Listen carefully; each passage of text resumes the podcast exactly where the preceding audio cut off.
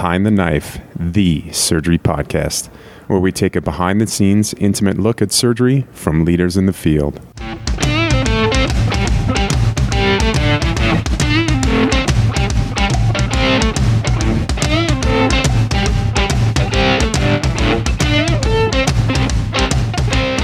Welcome back to Behind the Knife's APSA 50th Anniversary Series. We hope you are enjoying the interviews and talks so far.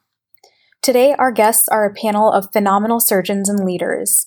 Dr. Kathryn Anderson attended Cambridge University, where she earned a Bachelor and Master's of Arts before moving to the United States. She then attended Harvard Medical School, followed by an internship in pediatric medicine at Boston Children's Hospital because she was denied a surgical internship. After a year, she joined the Georgetown University Hospital General Surgery Residency, but left after two years due to gender discrimination. After working in community hospitals with a higher volume of operative time, she completed a pediatric surgery fellowship at Children's National Medical Center. She went on to become professor and chair of surgery at Children's National, surgeon in chief at Children's Hospital in Los Angeles, chair of the surgery section of the American Academy of Pediatrics, She's on the editorial board of the Journal of Pediatric Surgery. She was the first woman to rise in the ranks of the American College of Surgeons and the American Pediatric Surgical Association. On top of all of this, she was a surgeon scientist with research interests in esophageal replacement. We also have Dr. Diana Farmer, who was one of the first guests on Behind the Knife back in June 2015, episode 11. She is an internationally renowned fetal and neonatal surgeon chair of the Department of Surgery at UC Davis, and a very active surgeon scientist. She earned her bachelor's at Wellesley College in Massachusetts, followed by her MD at the University of Washington. She then completed her general surgery residency at UC San Francisco, followed by pediatric surgery fellowship at the Children's Hospital of Michigan. Among many honors, she was elected to the Institute of Medicine of the National Academies, one of the highest honors in medicine. Finally, we are joined by Dr. Marion Henry, Associate Professor of Surgery and Pediatrics at the University of Arizona and Surgeon in Chief at Banner Diamond Children's Hospital. She completed her bachelor's degree at Princeton University, followed by medical school at Stanford and general surgery training at Stanford University and Yale, where she obtained her master's in public health. She finished her pediatric surgery fellowship at the Children's National Medical Center. Dr. Henry was an active duty surgeon in the Navy for nine years, earning the rank of commander. She is extremely active in advocacy efforts for the American College of Surgeons and the American Pediatric Surgery Association, and is a leader in the Association of Women Surgeons. So, Dr. Anderson, why don't you uh, get us started here? So, who is Benji Brooks and, and what is a society? Benji Brooks was um, one of the first female members of APSA, first first female pediatric surgeons, period. And she was one of the first people who got actual training from Dr. Robert Gross. Now, Dr. Robert Gross was a wonderful surgeon, a great human being, and a great innovator, as I'm, i know you're aware. But he'd never trained a woman.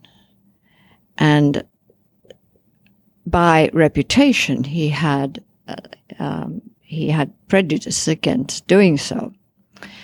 Dr. Charles Janeway was the chief of pediatrics at the Boston Children's Hospital and was a, a contemporary of Dr. Gross. And one day he went up to Dr. Gross and he said, Dr. Gross, I have this resident who wants to be a pediatric surgeon and would you train this person? And Dr. Gross, of course, assumed that this Benji Brooks was a male. So he said, sure. No, no interview. Everything was very informal in those days. So the first day Benji Brooks arrived, and that was when Dr. Gross discovered that she was a woman. But he trained her anyway. She was from Texas, and she was along with a few others who were the pioneers. I had the great fortune to be in the second generation of female pediatric surgeons. I don't know, perhaps it's not really great fortune considering my age now, but um, we uh, there were a very small group, And one of the papers in the, those early days was a paper about not just lopping out the spleen of a child who had splenic trauma. And it was routine that we all did that. And there was a paper presented on a series, and I can't remember who the author was or uh, how many patients they had, but they had an enormous su- success rate, and were presenting that of the conservative management of uh, ruptured spleen in children. And Benji Brooks got up, and she said, and I wish I, I can't. I can't mimic an American accent, and I certainly can't mimic a Texas accent. she got up in her inimitable way and she said, You know, I've been doing this for years. And she said, I got up and talked about this uh, in a previous year. And she said, she was very salty. She said, Well, I presented this several years ago and I got an immediate response from a number of people, but I can't tell you what they said because there are gentlemen present. that's that's my story about uh, Benji. So, I guess, Dr. Anderson, if you were part of the second generation, I guess I'm part of the third generation of women in pediatric surgery. And I do remember that there were a few of us who would meet uh, in one of these, just just like this, one of the breaks or sometime after the meeting was over. In those days, there were usually two alternatives for the free afternoon. That was a day when we had free afternoons at APSA, and they were always golf or tennis. So a few of us women got together and we'd sit in the back of the room and say, you know, we really don't play golf or tennis. Maybe we can come up with some other activities. And this went on for a few years that we would talk about that we wanted something else to do and we wanted an opportunity for women to get together. In the very beginning, the when we asked for permission to get a room, we were essentially told we didn't want any more of these splinter groups to form in APSA. They had uh, described splinter groups uh, in the college. So then we got smart and said, well, we, I guess we won't ask for a room. We'll just start doing it ourselves. And we started very simply, uh, never as a formal organization, but uh, just getting together for lunch or an alternative. We participated in ideas. We put out ideas for either spa afternoons or just lunch. I think we arranged, I think uh, Rebecca Myers helped us arrange kayaking one time. Uh, and we continued on in a fairly informal way. Finally, uh, APSA was willing to uh, give us a room and put us on the uh, program. We thought that was a big advance. We still had to buy our own lunch, but we were okay with that. Um, but that was a big step. And at some point in the course of that, I'd probably say maybe two or three years into it, we decided that we should probably have a name. And we did a little bit of research on indeed was it was Benji the first pediatric surgeon, and there was some a little bit of uh, controversy, some research, some looking into other things, but the consensus really was that indeed she was the first pediatric surgeon, and that's how we self appointed ourselves the Benji Brooks Society. And then I think I'll pass the microphone to Marion Henry, who I would I would say brought us home. So tell tell um, the team about sort of the recent success that you've helped us create. Sure. So I'll tell about the recent success and then say, but I want to say first that my story starts. I'm not going to say what generation I am because I don't know. It all gets blurry.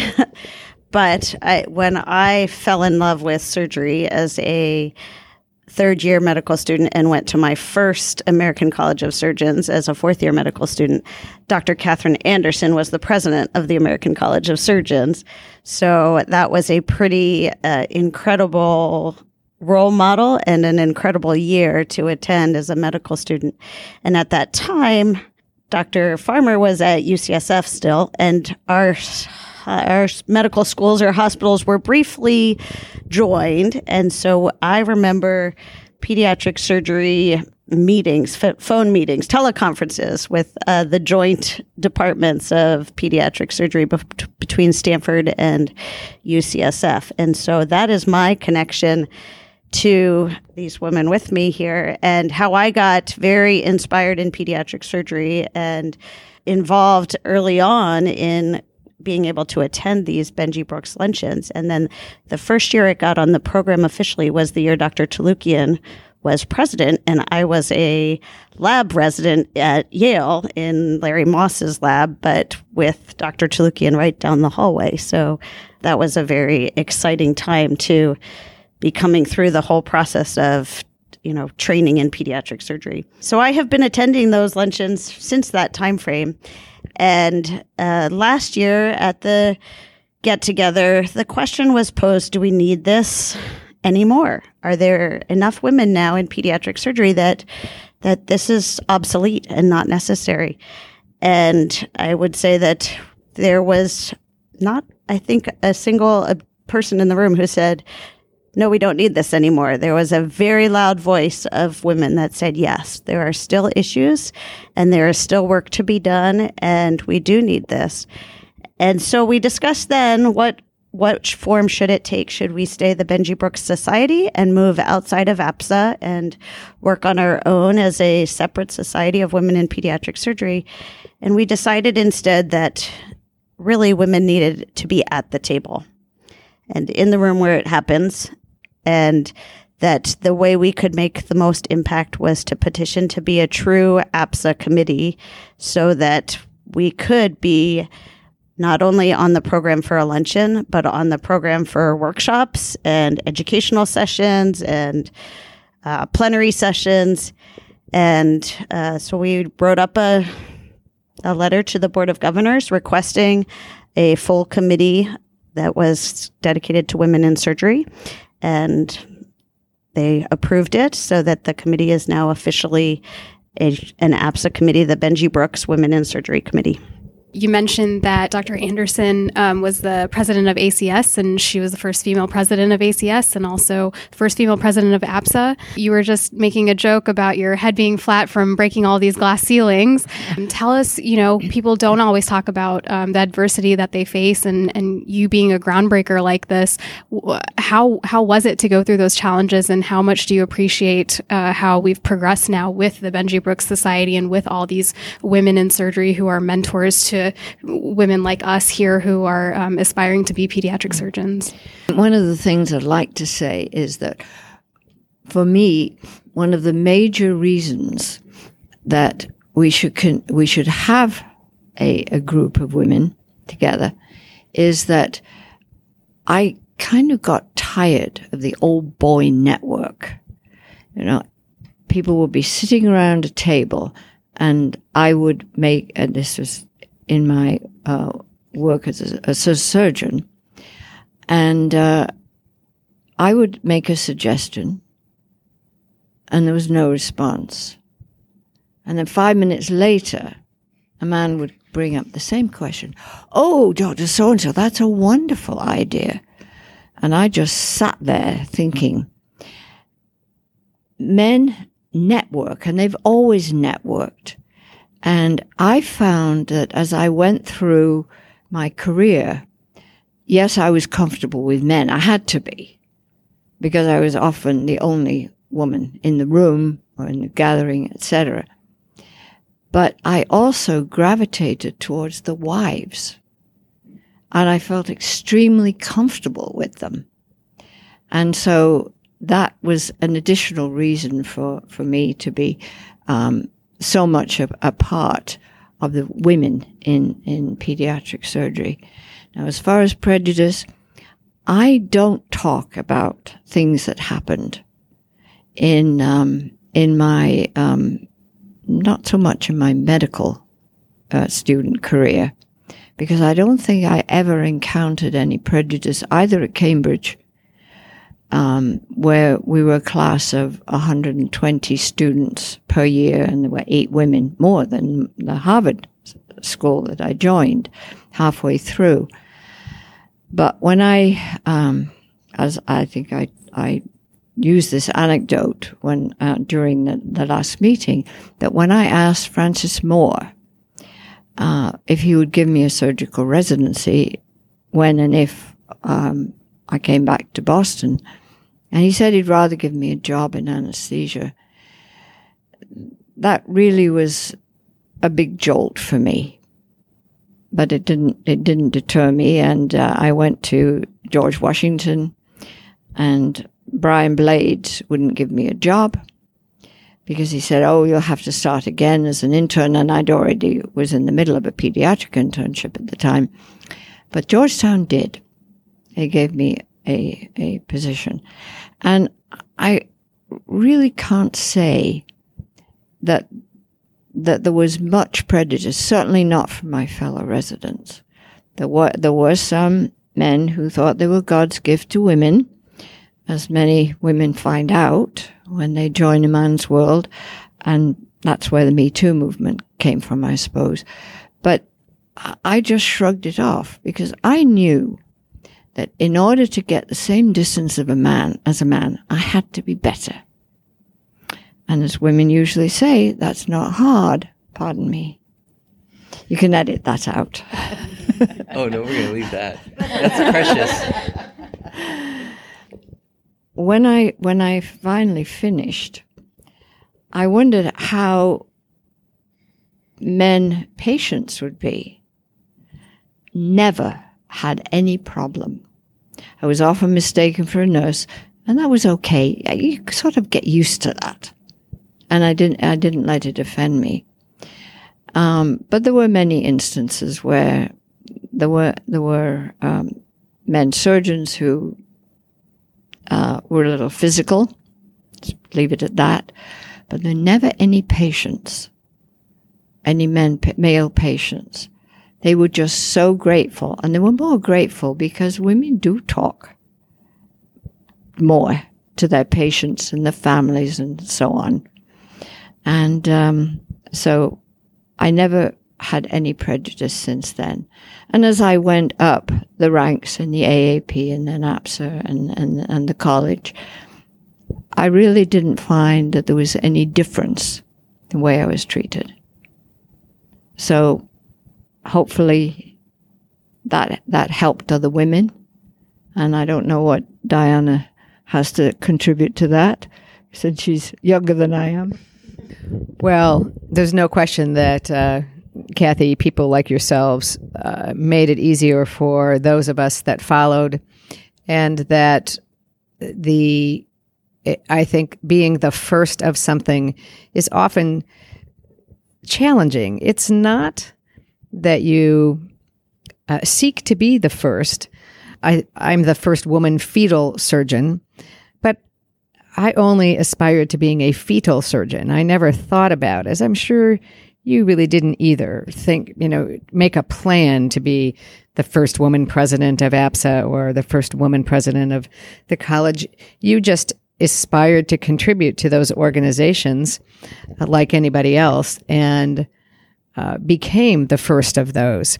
But I do think it helps others, even the even if it's not a goal. It does break the mold. It makes people realize, oh, it's okay. I do think that there was extra pressure to be even more excellent than average, if that is such a thing. and I think there is additional importance to serve those positions with distinction because there now are the non believers who are paying attention as well. I think that's where the extra pressure comes that did this person get the job because they were deserving or did they get the job because someone paved the way just for a woman or just for a minority or something like that. So I think uh, for the early pioneers, there is that extra pressure to make sure that you, um, A, deserve the positions and demonstrate that you're worthy in them. Eventually, the time will come when I hope, when just as Martin Luther King said, you know, I have a dream and I hope that in the future my children will not be judged by the color of their skin, but by the quality of their character. And I think we all hope that uh, eventually that will be the case. But in the meantime, it's important to go that extra mile. I'd like to make one more uh, comment before Marion uh, tells us about her experience. But women have been beaten down in society for so long. Women have even questioned themselves. And I have had numerous young women come up to me and say, you know, why am I doing this? I talked to uh, the, the uh, pediatric surgeon from Bahrain yesterday, and she she was so typical of many women in societies that are beaten down. And she said, "I'm just wonder whether why sh- can I do it? Can I really be everything that I want to be?" So women have a little bit of an inferiority complex, and that's where I think we can help other women get over that inferiority complex. There's nothing inferior about a woman.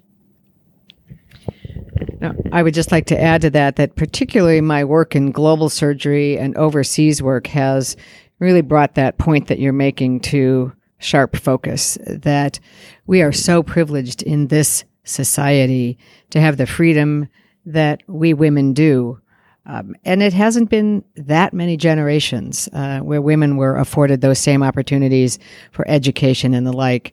And we should never take it for granted because certainly in many societies around the world, um, it is uh, the expectation for women is only to be there to service men and raise the children and etc. And that uh, we should not take for granted the enormous opportunities that we have here. And therefore, I think we do have an extra responsibility the wonderful opportunity that the the society had and the committee now has it is both to you know share and celebrate those who came before us because they really did pave a way you know i have not been the first in in anything which is great. Actually i guess that's not true. I'm the first female chair of the health policy and advocacy committee because it's only that many years old.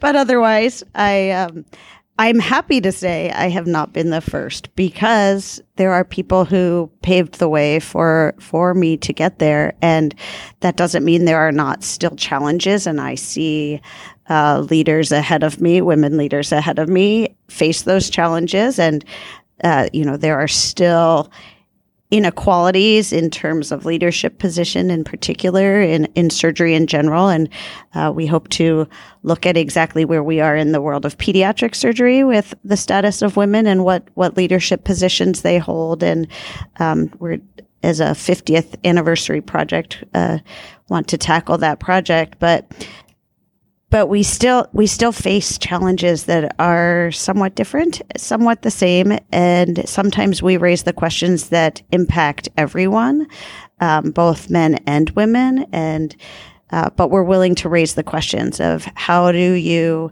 um, manage all the aspects of life that you want to manage, whether that's research and career and home life, whatever home life looks like for you.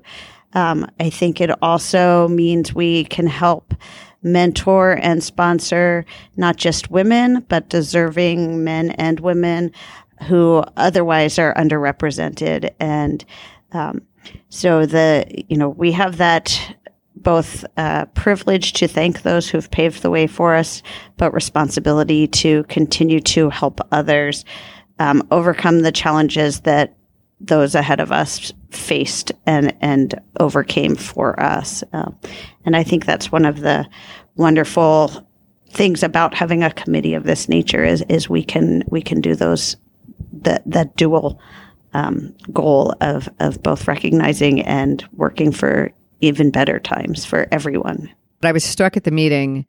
There was great and lively conversation, and there was still lots to talk about, and that we're not finished, and that I was very pleased that the decision had been made to continue. And uh, I, I remember uh, you made you asked the question about balance, and I remember making the comment then. But I, when I was a an undergraduate, I went to a women's college, and I remember getting the advice at that time that you can indeed do it all, and that we should not limit our ambitions in any way, no matter whom you are, and that you just maybe can't do it all at the same time. And the advice then was you could have a social life and a career and a family life, but you probably couldn't have all three of those things at the same time. And however that's defined, I think that's really true. But uh, I was very pleased at the meeting uh, the other morning that there was still so much lively interaction. And there are now so many women that if we went around the room and introduced each other, which is what we used to do, that it would it would take three hours. So that was great. So it was really fun. I think I want to put a caution in because having been one of the only women in a group of men for whatever reason, uh, not just in surgery, but the, the t- there can be a tendency among women who are the only ones. Maybe it's a token or you know, it's a developing field to basically not help other women. And that I have been subjected to. And it's extremely disappointing to me that that would happen. That a woman, you know, feels special because she's cherished by her group of men around her and she doesn't want to let anybody else in. And we've got to caution against that.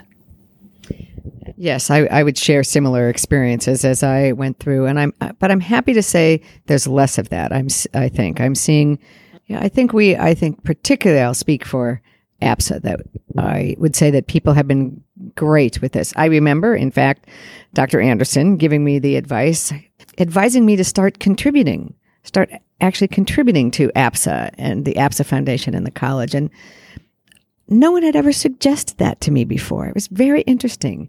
It just had never occurred to me that that was something you should do. And how glad I was after I started doing that. And there were years I felt like I could contribute more or less, but I've made it ever since that day. I have made it a habit to make sure that I contributed to the organizations that mattered to me. And just you kind of need somebody once in a while to tell you what are the things to do and, and what's right and and what are the unspoken sort of social norms of uh, moving forward. So I really appreciated that that girl to girl advice. Well, I'm very glad that one of my advice has been taken by somebody. I think one of the roles of, of a committee like the Benji Brooks Women in Surgery Committee is to help lift all women and so to help combat against that potential, um, you know, problem of, of a woman not not lifting others around around her or or you know any other underrepresented person who who has a position. Um, and we had an interesting discussion on on tokenism in the in the committee or in the uh, lunch meeting uh, yesterday. Um, but to that end the committee you know aims to put together lists of women speakers and so that someone doesn't have to rely on the one woman they know or the one person they know who can speak on this or the one department that has people, but that we have an, an ability to sort of have resources throughout the country, throughout programs, academic and community, large and small, and really, um, you know, lift all, lift all women as well as all members of APSA to to contribute as much as they can and, and really, you know, call on the wisdom of all rather than just the wisdom of few who get called on frequently. And that's actually a great transition to kind of the question I had. And I wanted Dr. Anderson to repeat the story you told about your lapel pin, because that's also in talking about the APSA logo this year has been changed to be not div- divisive and very inclusive. There's no genders, there's no race, nothing. Everyone's represented with this logo. You can talk about the meaning of that too. But then also, I'd love for our listeners to hear the story about your lapel pin, because I thought that was great. Okay. Well, as, as you know, I was the first woman president of APSA.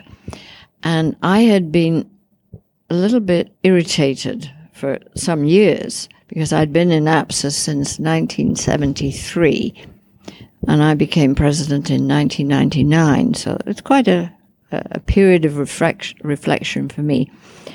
And the, the APSA logo was Lucian Leape, I think, told the story this morning about how that came about. He just got uh, uh, somebody to uh, Keith Ashcraft to to pose, but it, it bothered me. It was an irritant, and Hardy Hendren is is a hero of mine and has been, as I said, for a long, long time. Very, very supportive of women and particularly of me and Pat Donahoe. And he just thought it was offensive to have a woman president having to wear a man's profile on her uh, on her lapel, and so he by himself uh, found somebody, got me to my husband to take a picture of me holding something uh, resembling vaguely remember re- resembling a baby, and uh, and he had this pin made, which uh, which um, Diana is showing you, and every female president since then. But as I said in the in the uh, in the panel discussion, that was really as sexist as the male logo before. So I brought up. It was quite a few years ago that I brought up uh, in in a, a, business meeting that we really ought to change the uh, the logo, and I think that was probably about seven or eight years ago. Um, and and and this has come to fruition this year.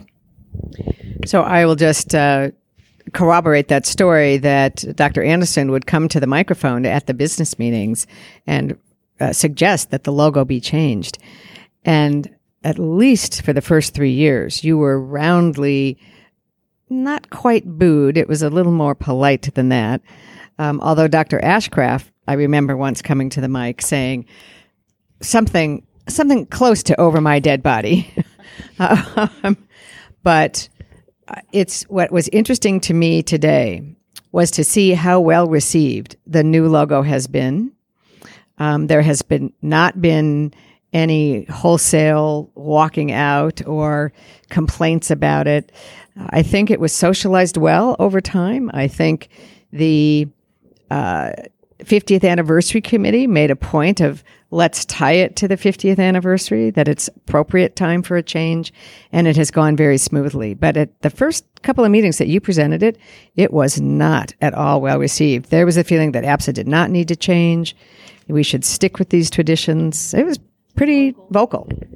Actually, I don't remember that. I really don't. And thank you for telling me about that because I got, I had become so inured to criticism that I just let it go over my head. And uh, so thank you.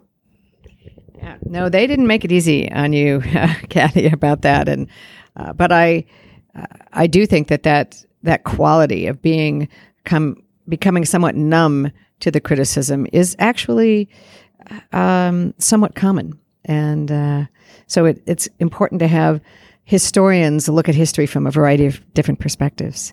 I can only add that I do remember the negativity to the uh, to the commentary, and that as a younger uh, woman coming up in APSA, that was somewhat distressing, and um, so I was very pleased to see the the change in the last few years as they work towards this new logo, and that it's not just a gender change. It is really designed to be a, a, a surgeon of any gender, race, um, and the child as well. You know, it is equally inclusive, and that that um, you know that that that new logo has really been able to include everyone in in our community, um, so that it is um, so that we are inclusive and diverse and uh, keeping to those principles.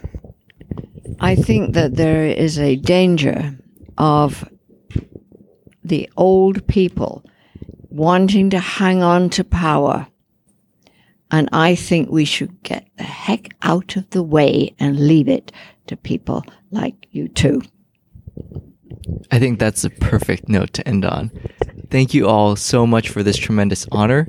It is a remarkable privilege to be in your company, and I believe this will uh, wholly inspire a next generation to come. Thank you so much.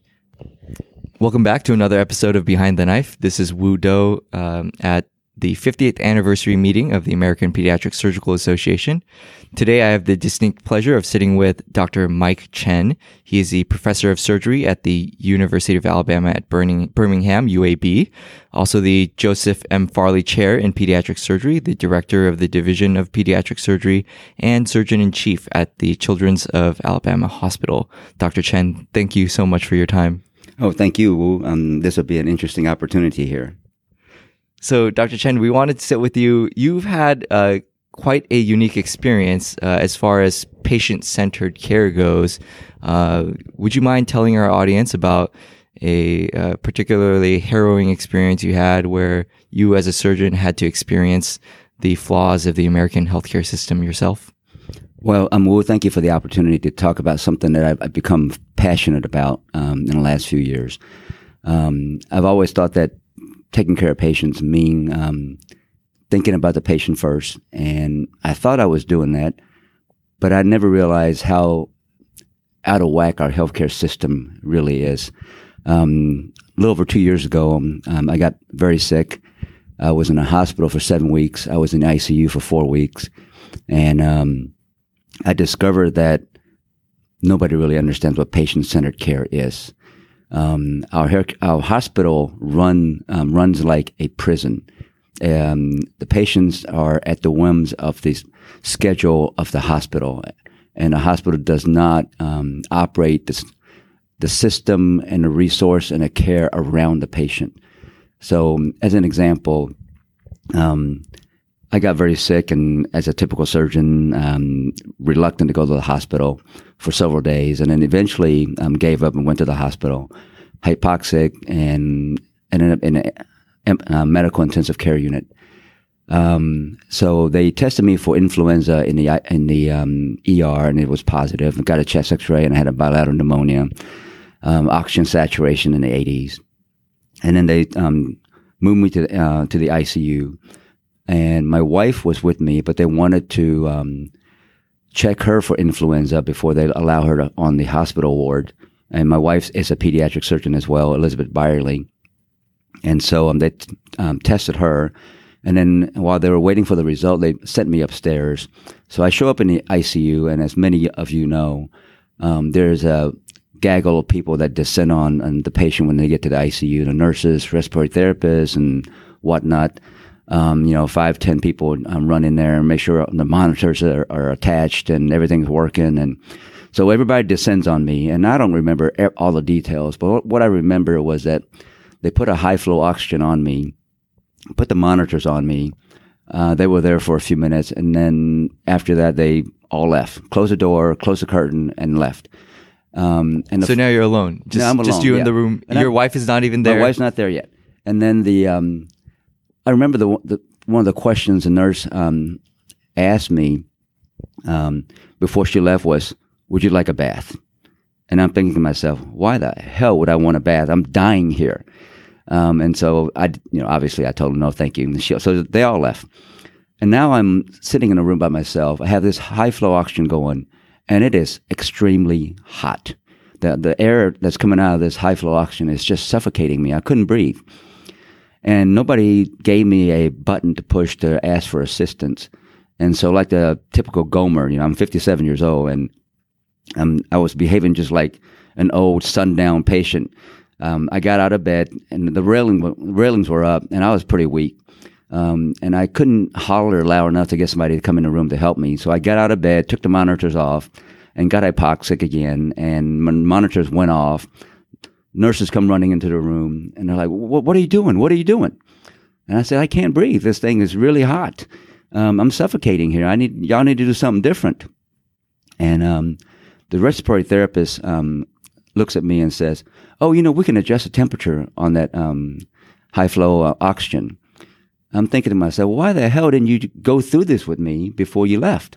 Why didn't you adjust temperature make sure I was comfortable before you left?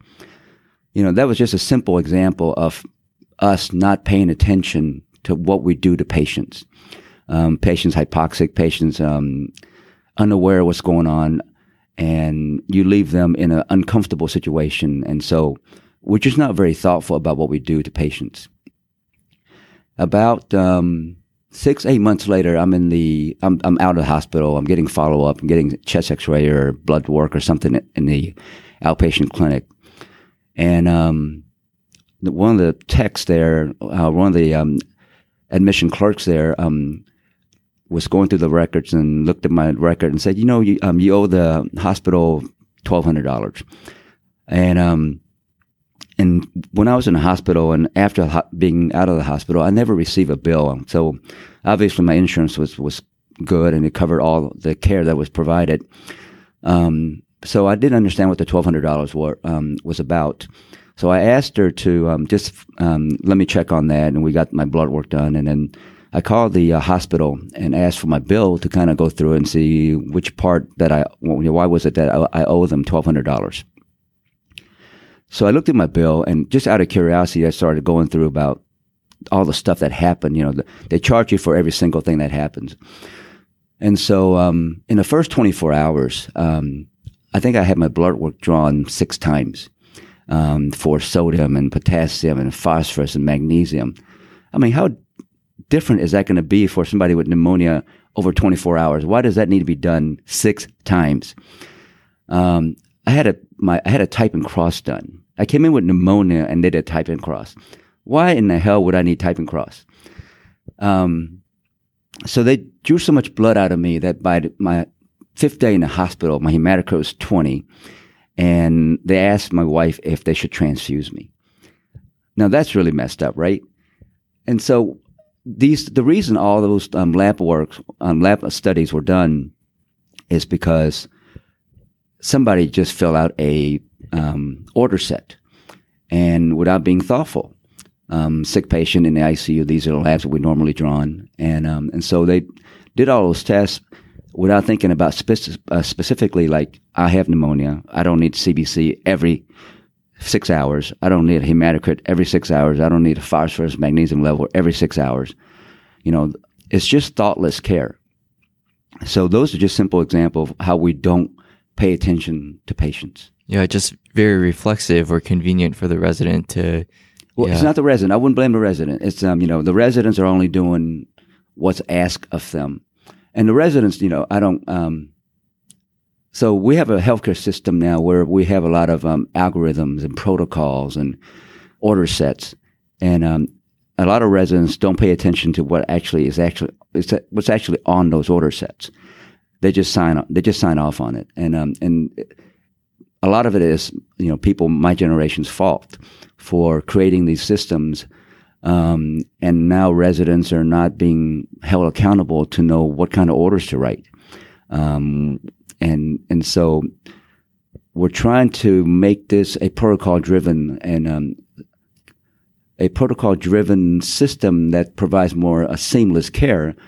Um, but somehow, um, it's taken away, taking away the opportunity for the resident to actually be thoughtful about what's needed in taking care of each individual patient who may be different.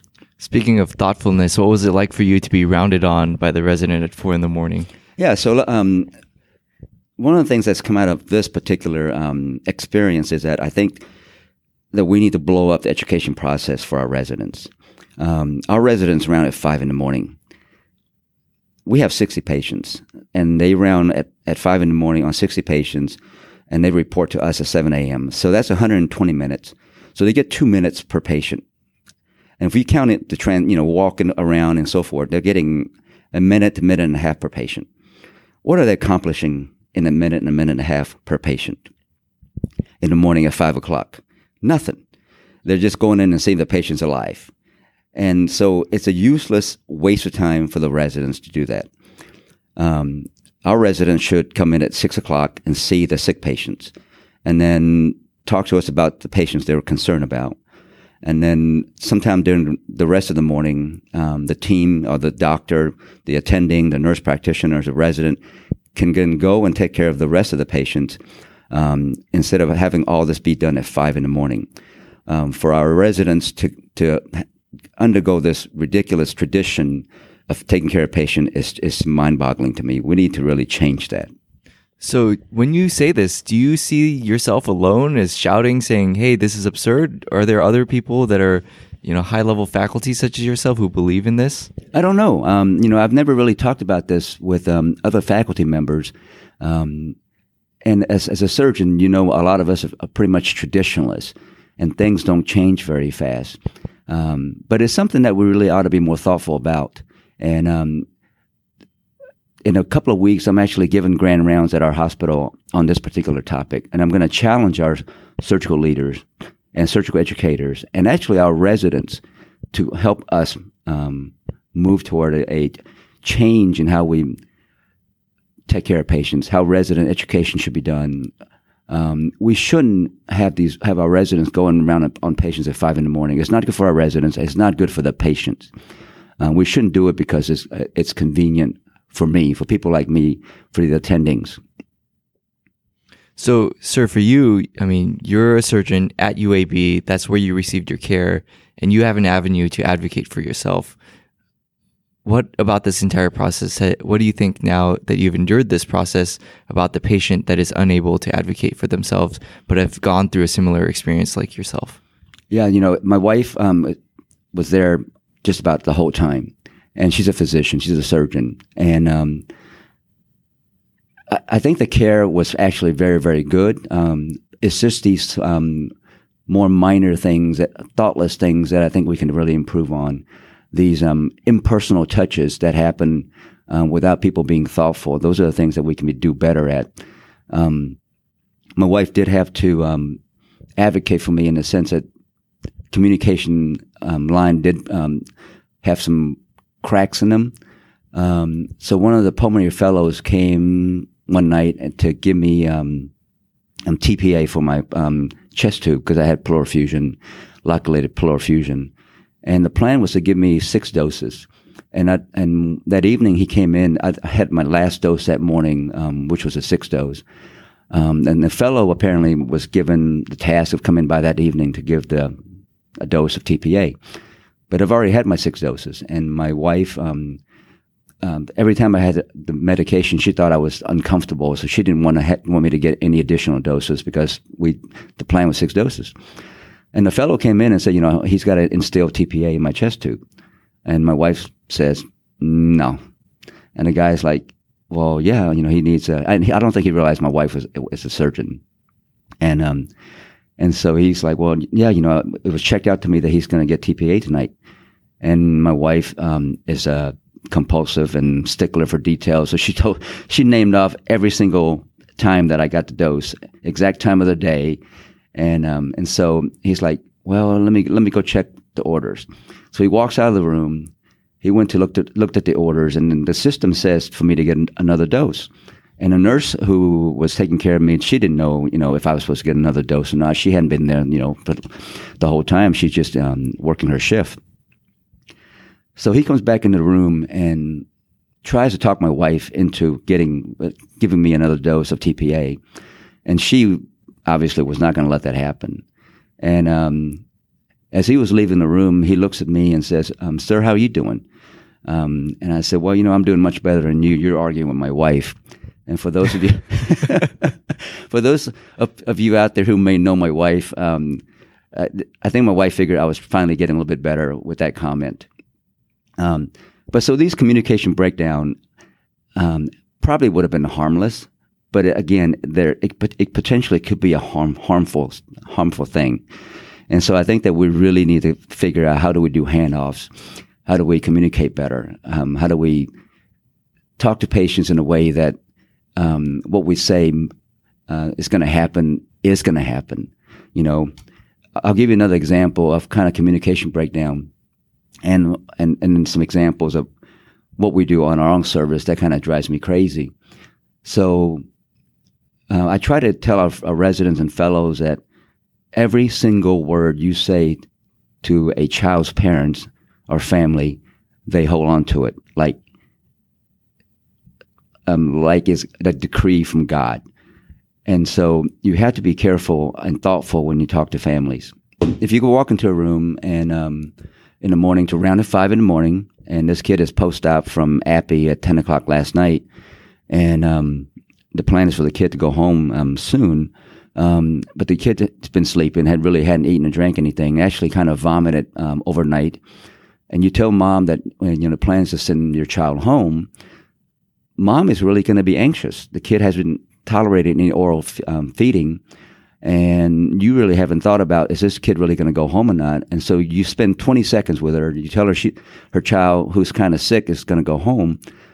You've just increased the stress level for the family, um, and you've not really thought about is a kid really going to go home or not? And so we really need to be careful. One of the things that I'd really like for um, the residents um, to think about, and for faculty and whoever take care of patient think about is communication, and how when we talk to families and patients, um, what we say really does matter. And um, the um, when we talk to families, and they really listen and pay attention to every single word we say, and um, and so we need to be careful with that. Um, our residents and fellows sometimes will get around on the patients at five in the morning on a patient who's post-op and may or may not be ready to go home. Um, perhaps have vomited a couple times overnight, and the resident think the patient's probably ready to go maybe in the afternoon. Um, but tell parents that you know we're probably going to send you home today, and the parents are going to be quite anxious because the child's been throwing up overnight. Um, and for us to not be thoughtful about what we say to them um, just increases the stress for the families.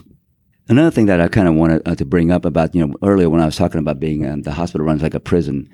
Um, when I was in the ICU, um, I got blood work done at two in the morning, X-ray done, done at four in the morning. Um, it, it's just really no reason for us to do that to patients. Uh, why do we need to wake them up at two in the morning or four in the morning for blood work? We're doing that for our convenience.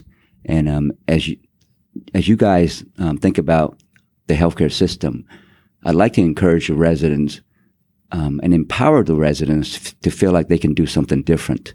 Um, they can be thoughtful about how we take care of patients. They can write orders for the X-rays to not be done um, until seven or eight o'clock in the morning. For the blood work, that um, t- if you need to draw blood for some specific reason, to have it done at a time that's reasonable for the patient.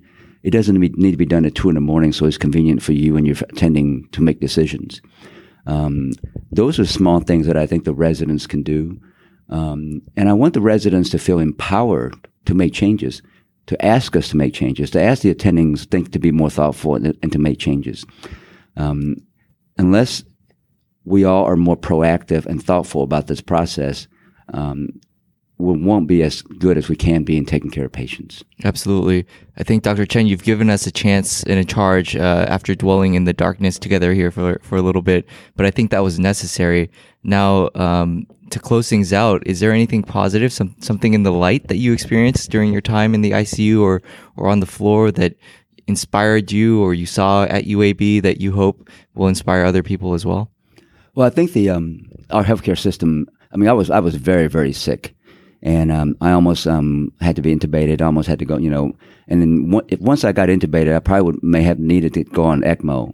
So our healthcare system is very good at taking care of sick patients. I mean, people who come in with severe illness generally make it out of the hospital because of the advances in healthcare. Um, and so I don't want to belittle that. And um, and I'm grateful um, for the healthcare I got. But I think that we can be better as in terms of the humanity behind how we take care of patients, um, to be thoughtful about how we take care of patients. And I don't want people to walk out of here thinking that I'm that I'm dissatisfied or um, unhappy with the healthcare system.